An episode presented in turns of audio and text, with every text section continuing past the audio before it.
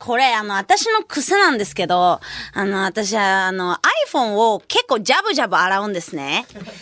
いや、なんか、いやいやいやって言うかもしれないんだけど、なんか CM で、なんか水に、パシャーンザブーンはいよゆーみたいなのをやってたの、なんか見たことあって、その CM を見てから毎日欠かさず iPhone をジャブジャブ洗ってるんですけど、なんかね、毎回壊れるんだよね。なんかさ、それでさ、今回もなんかそれが原因でちょっと充電できなくなっちゃって、あの、なんか最初国山派線の家で充電してたんだけど、なんか急にピンってならなくなって、私その時に完全に国山派線の家のあの充電器のせいにして、あの人のやつ借りてる分際で、ちょっとこれ充電できないよ。やっぱ純正にしなきゃダメだよ。とかなんか偉そうに文句言ってたのよ。そしたらなんか、あれ？俺のやつ普通にできるよ？みたいな感じで言われたから、なんかそれで初めて、あれ？私のやつが壊れてんのかって、あの、なって、だからひとまずハセンの家の充電器バカにしたことだけ謝って、あの、で、今週の土曜に YouTube の撮影があったから、それ終わりで、あの、修理しに行こうってなって、渋谷のなんか iPhone レスキュー的なお店に行ってきたのよ。で、ただ、これ行くときに、なんかこんな、絶対ないよ。なんかその、絶対ないし、なんか本当に自分自身に寝落ちこいててキモいんだけど、なんかもし、私があのフワちゃんってバレて、向こうがとんでもないミーハー店員だった場合、なんか中のデータ抜かれたりとかされたらたまらんの、チャーンって、めっちゃ疑心暗鬼になって、その、わざわざマジであの関係ない友達のあの、修正ってやつを一緒に連れてこさせて、これさ、ちょっとあんたの iPhone ってことにしてって頼んで、めっちゃ警戒しながら持ってたのよ。で、あの、でもなんか修正もさ、その急にめっちゃ雑に連れてこられたから、その何もわかんなくて、その iPhone レスキューの人に、これどうして壊れましたか？とか、いつから使ってますか？とか聞かれるたびに、全部横の私が、あれだよね、あの、水につけちゃったんだよね。とかなんか、あの、1年前ぐらいから使ってたよね。みたいな感じで、とか答えてるから、でもめちゃめちゃ千葉吉兆みたいになってて、もう絶対もうこいつのやつじゃんって、なんか逆に不自然だったと思うんだけど、なんかとりあえず見てもらったら、なんか結構キモい壊れ方してて、私の充電器でも修正の充電器でもハセの充電器でも無理なのに、なぜかそのお店の充電器でだけは充電できたのよ。で、なんかあの、まあ、でもおかしいはおかしいからちょっと修理しようってなったんだけど、あの、機種の都合でなんかパーツがなかったり、なんかなんやかんやで修理があの、できかねるから、今回はここじゃなくてちゃんとアップルショップに行って、もう新しいやつに変えた方がいいねってなったのね。でもなんかもうその時時間が遅くてアップルも閉まってたから、あの明日以降じゃないとちょっといけないし、ただ今のまま残り25%、充電25%の時点で家に帰ったら、絶対夜のうちに充電切れて、明日のアラームが鳴らなくてそのまま生放送遅刻して、ほんとすいませんいや違うんですよ。なんか、あの充電充電できなくてアラーム鳴らないあ、でもこれいいわけかあ、でもどうしようみたいな感じ。で、もう大発作起こしてる様子がしっかり思い浮かんだから、もう、あの、お金も何もね、払ってなかったんだけど、ちょっとダメ元で、ちょっと充電だけここでお借りしてってもいいですかって聞い聞いてみたら、なんか、あ、全然いいっすよって、なんか心よく貸してくれたのよ。なんか、ただそこのお店なんかみんなが想像してるような、大きい携帯ショップみたいなとこじゃなくて、本当にもう、エレベーター開いたら即カウンターで、お店全体で本当マジで2畳ぐらいしかスペースがないような、本当に狭い空間なのね。だからそんなところになんか人に立たれたらすごい邪魔だし、しかも一緒に連れてった修正は体重90キロもある大男だから、か普通の邪魔よりもさらに邪魔なのよ。なのに、その店員さんも昼目もせずにしっかり、いや、困った時はお互い様ですって言ってくれたのよ。やばくない？私人生でさ、困った時はお互い様ですなんて一回も言ってこないんだけど。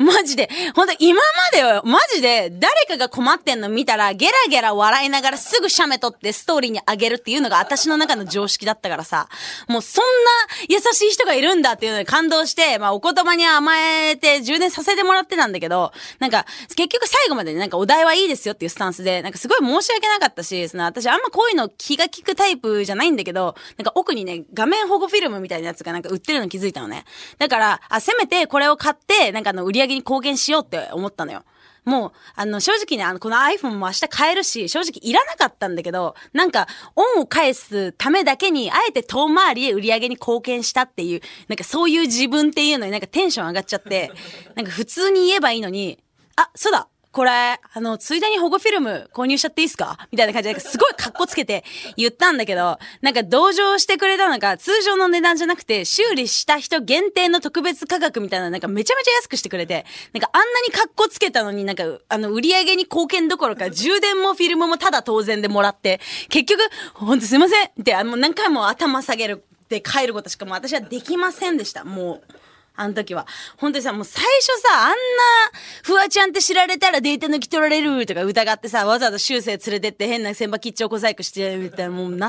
くてさ、でも結局全く私ってことにも気づいてなかったし、なんかあの、本当に困ってる人に寄り添ってくれる、もうめちゃめちゃいい方もいるんだなって思って。で、なんか次の日に結局あの、アップル行ったんだけど、あの、データの移行があるから、なんか元々の iPhone も電源が入った状態じゃないとできないって気づいて。で、もうほとんど充電もその時なかったから、もうマジで気まずかったんだけど、もう一回行ったのよ。しかもなんか1回目は成り行きで、その、よかったら充電いいですかみたいな感じだったからまだよかったけど、もう今回はもう真正面から、客でもないけど、また充電を借りに来ましたって言わなきゃいけないかったからもう相当気まずかったんだけど、やっぱ、困った時はお互い様ですって言ってくれてた、もうあの顔を思い出して、もう大丈夫、助けてくれるに違いないってもう奮い立たせてまた言ったのよ。なんかそしたら前回と違って、あの、今回お客さんがもう先にいて、なんか対応してる状況で、なんかそんな忙しい状態だったんだけど、私の姿見て、あ、充電ですか？ってすぐなんか気づいて言ってくれて、またあの、客でも何でもないのに対応してくれてさ、しかも今回ね、その、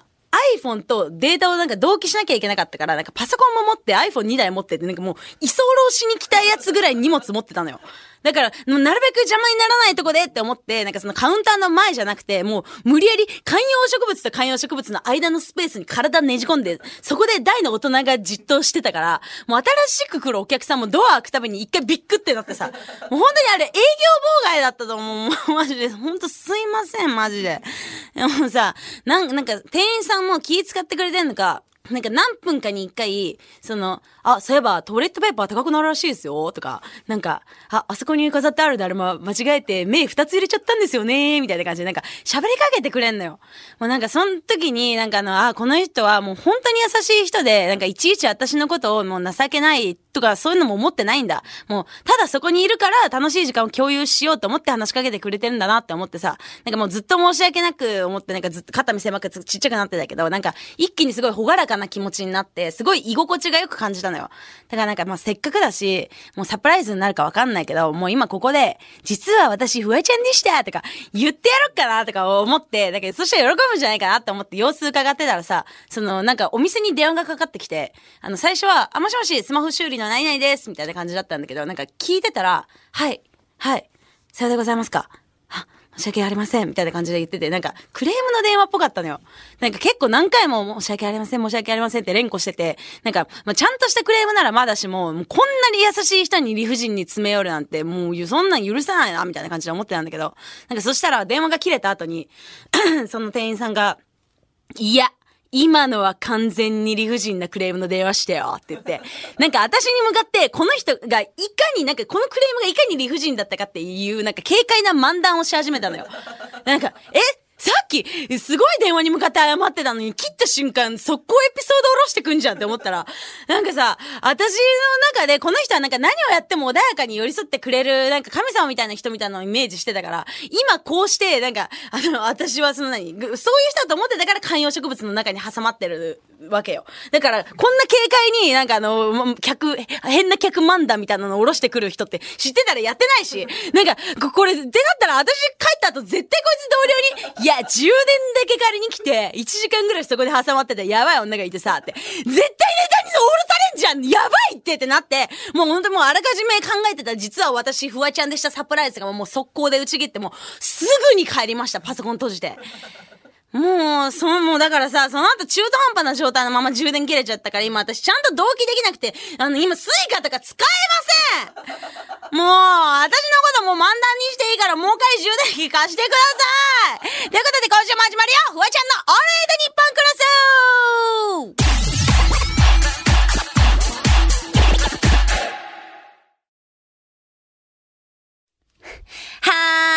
もうでもね、やっぱそういう、なんだろうな、もう漫談しちゃったことは、まあ置いといて、その、なんかあの、街でフワちゃんって気づかずに優しくしてくれる人は、が私はすごい好きなのね。なんかあの、だから、あの、そういう最初の対話すごいなんかいいなっていうふうに思ってたんだけど、なんかこの間街歩いてたらさ、あの、何、病院行こうとしてて、そしたらなんかあの、その病院の前で、なんかあの、若い男二人組にめちゃめちゃ見られたのよ。だから、うわ、なんかこれ、騒がれたりしたら嫌だなって思って、この帽子ギュって下にやって、なんかわざとその、下向いて気づかないようにパーって通り過ぎたら、通り過ぎた時に、うわ、やっぱフワちゃんじゃんフワちゃんフワちゃんみみたいな感じですごいでっかい声で言われて、うわ、うるせえ、なんだよって思って、もう、あの、そのまま私気づかないふりしてパーってどっか行っちゃったのよ。そしたらなんか、あの、LINE 来て、ちょっと今仕方したでしょってあの、スノーマンの向井浩二くんから LINE 来て。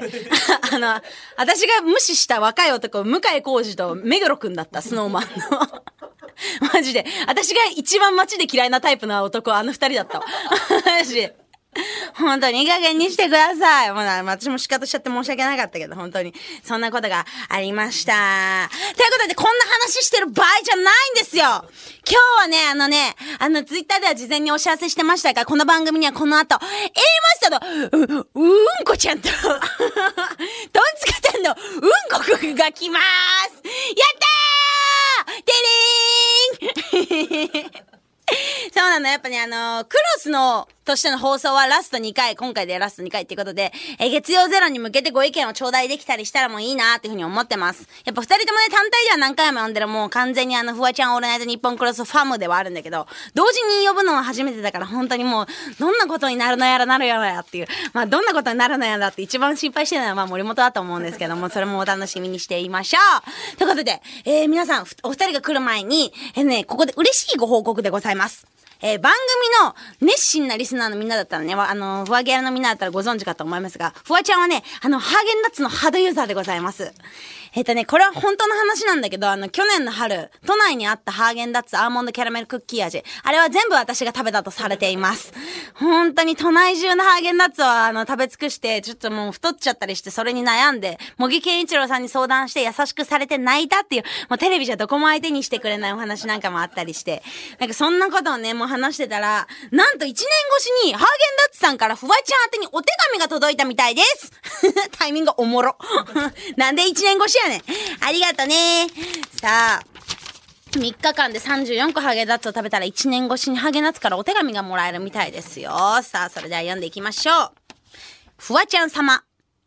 いつも番組楽しく拝聴しております。フワちゃんさんがハーゲンダッツの大ファンだとお聞きして、お手紙をお送りさせていただきました。番組の中ではたびたびハーゲンダッツを取り上げていただき、ハーゲンダッツ愛に溢れたお話をしてくださり、ありがとうございました。今回はそのお礼として、フワちゃんさんとリスナーの皆さんに、3月15日に発売された、ハーゲン